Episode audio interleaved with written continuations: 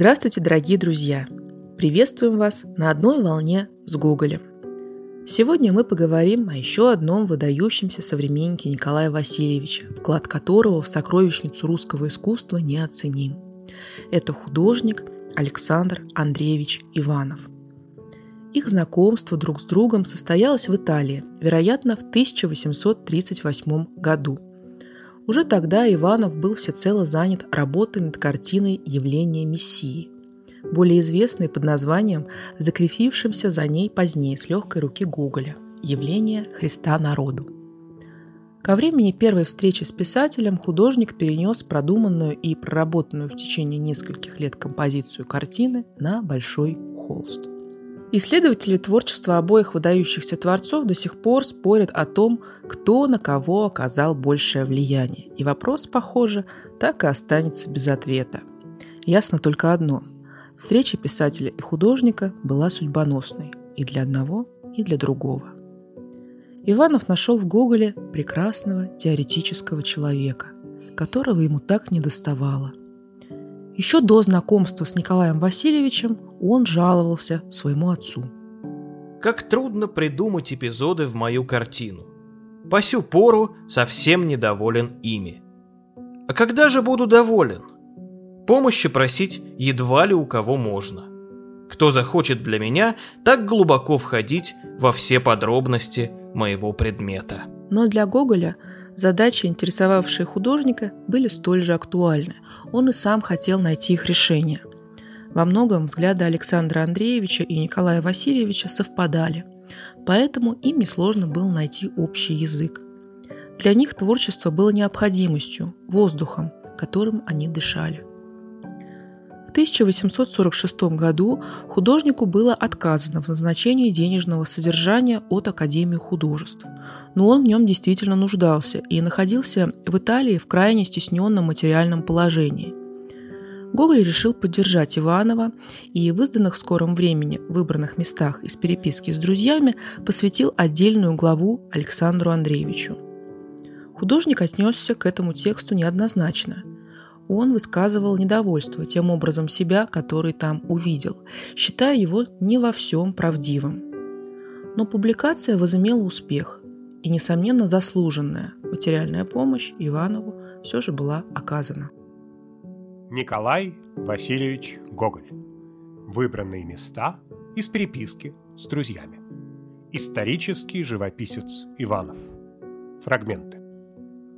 Он идет своей собственной дорогой и никому не помеха.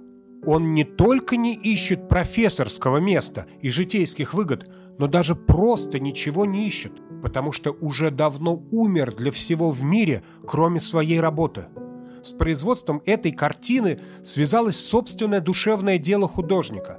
Явление слишком редкое в мире, явление, в котором вовсе не участвует произвол человека, но воля того, кто повыше человека.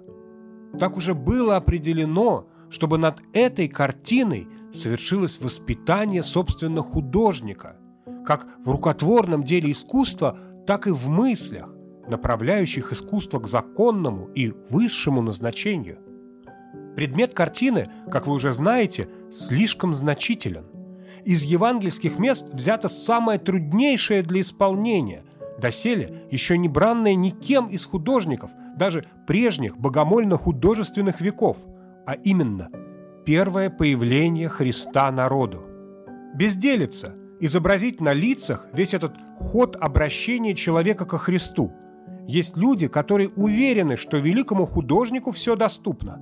Земля, море, человек, лягушка, драка и пирушка людей, игра в карты и моление Богу. Словом, все может достаться ему легко, будь только он талантливый художник, да поучись в академии. Художник может изобразить только то, что он почувствовал и в чем в голове его составилась уже полная идея. Иначе картина будет мертвая, академическая картина. Нет, пока в самом художнике не произошло истинное обращение ко Христу, не изобразить ему того на полотне. Иванов – Молил Бога о неспослании ему такого полного обращения, лил слезы в тишине, прося у него же сил исполнить им же внушенную мысль. Не думайте, чтобы легко было изъясниться с людьми во время переходного состояния душевного, когда по воле Бога начнется переработка в собственной природе человека. Я это знаю и отчасти даже испытал сам. Мои сочинения тоже связались чудным образом с моей душой и моим внутренним воспитанием. Достоинство картины уже начинает обнаруживаться всем. Весь Рим начинает говорить гласно, судя даже по нынешнему ее виду, в котором далеко еще не выступила вся мысль художника, что подобного явления еще не показывалось от времен Рафаэля и Леонардо да Винчи.